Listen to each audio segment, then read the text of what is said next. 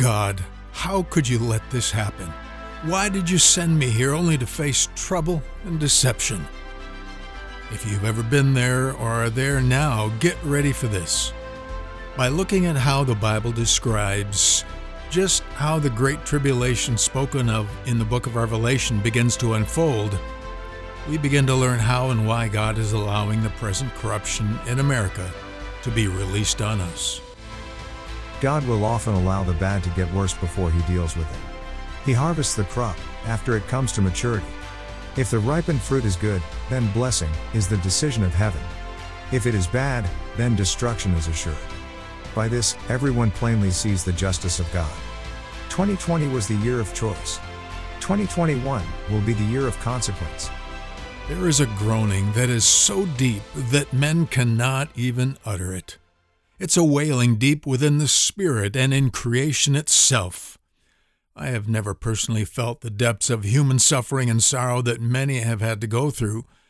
Yes, I've been cheated, betrayed, gossiped falsely about by those who once declared me among their dear friends. I've often wondered at just how hurtful, though, those who claim Christ as Lord can be. Why, Lord? But I'm talking about a depth of evil that most, if not any, have ever really felt. Romans talks about groanings that are deep in the Spirit of God that can't even be uttered by man. How deeply must Jesus have felt grieved by the sin that he saw throughout the centuries, to then be willing to be tortured to death, to tear the depths of sin away from his creation. Heartache that many Americans feel today. Many in the world wish they had it so good as we do. Yet there is also a collective worldwide gasp at the life support that our country is now on. What is God up to? We're going to consider what he has to say about this, and it may shock you to your core. Romans 8:22 says the whole creation groans and travails in pain together until now. The Spirit itself makes intercession for us with groanings which cannot be uttered. Of the last days, in Matthew 24, Jesus said, "These are the beginning of sorrows. Then shall they deliver you up to be afflicted, and shall kill you, and you shall be hated of all nations for my name's sake. And then shall many be offended, and shall betray one another, and shall hate one another." Then he says, "Immediately after the tribulation of those days shall the sun be darkened.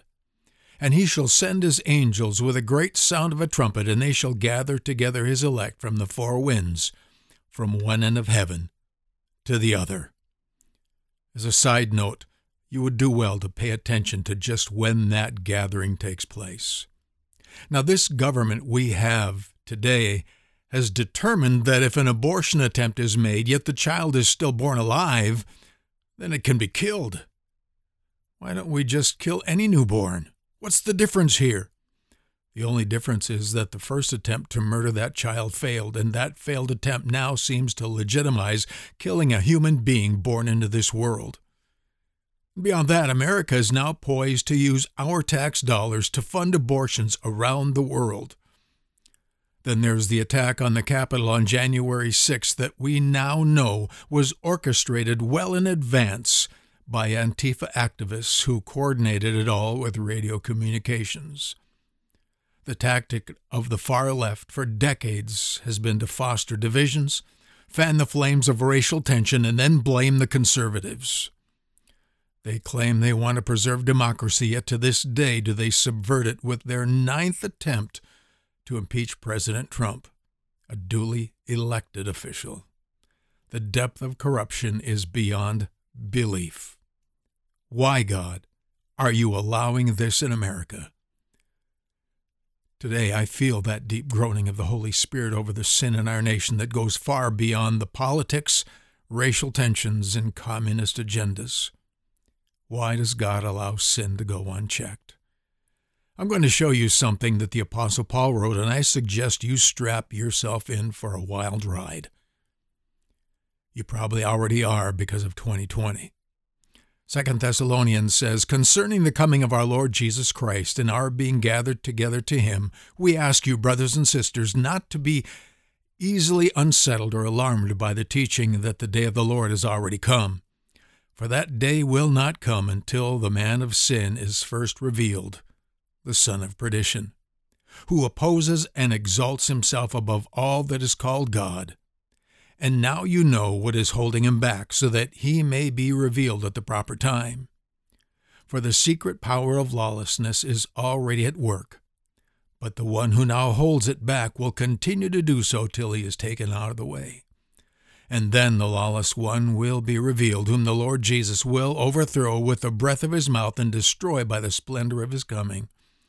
The coming of the lawless one will be in accordance with how Satan works and all the ways that wickedness deceives those who are perishing.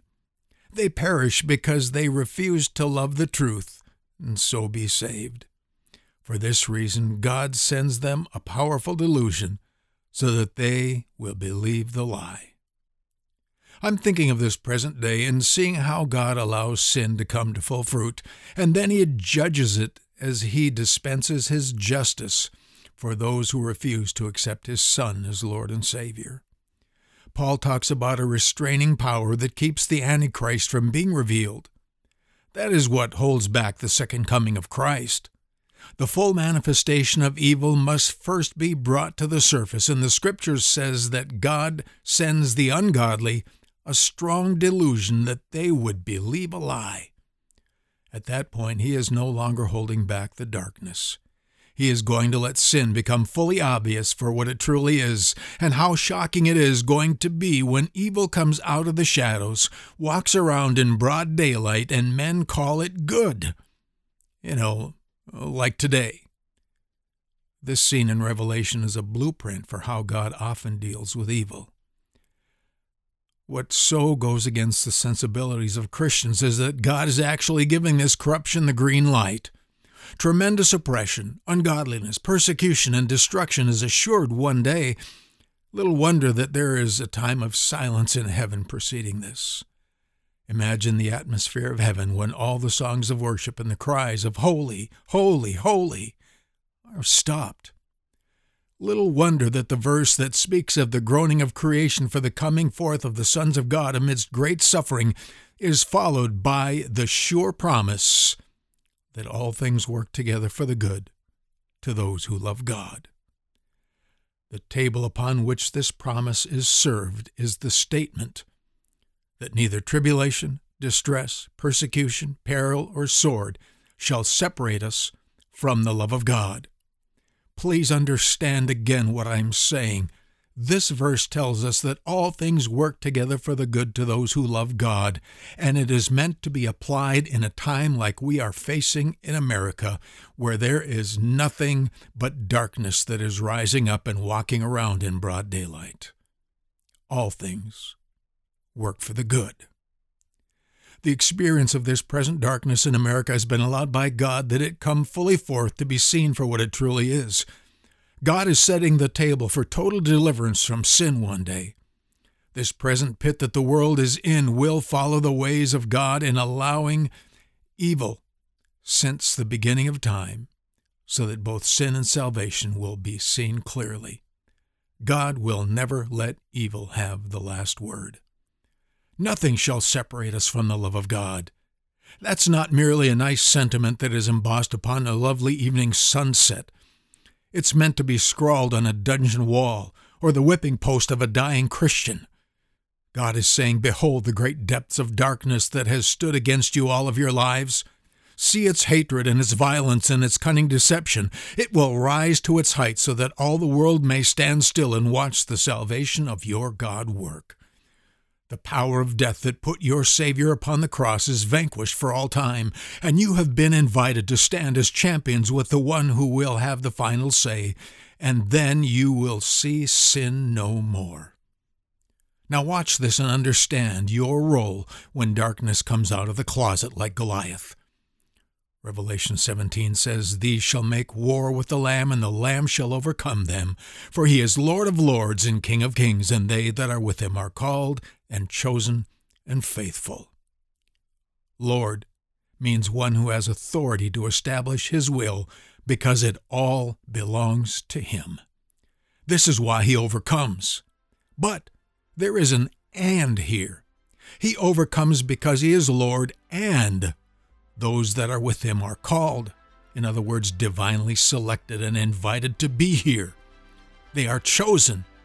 In other words, here by the sovereign selection of God and not by any moral high ground of their own. And they are faithful. Christ is going to overcome this present darkness through those who have faithfully followed him.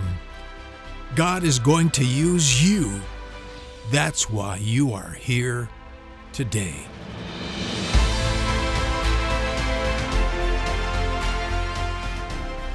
God allows evil to come out of the shadow so that it may be defeated. He also allows the pain of this life to bring out the evil that may still be lurking in us, so that we may overcome it by His grace. He doesn't mean to hurt anyone, but He also will not be run into a corner and be mocked. This is a day to overcome while we still have time.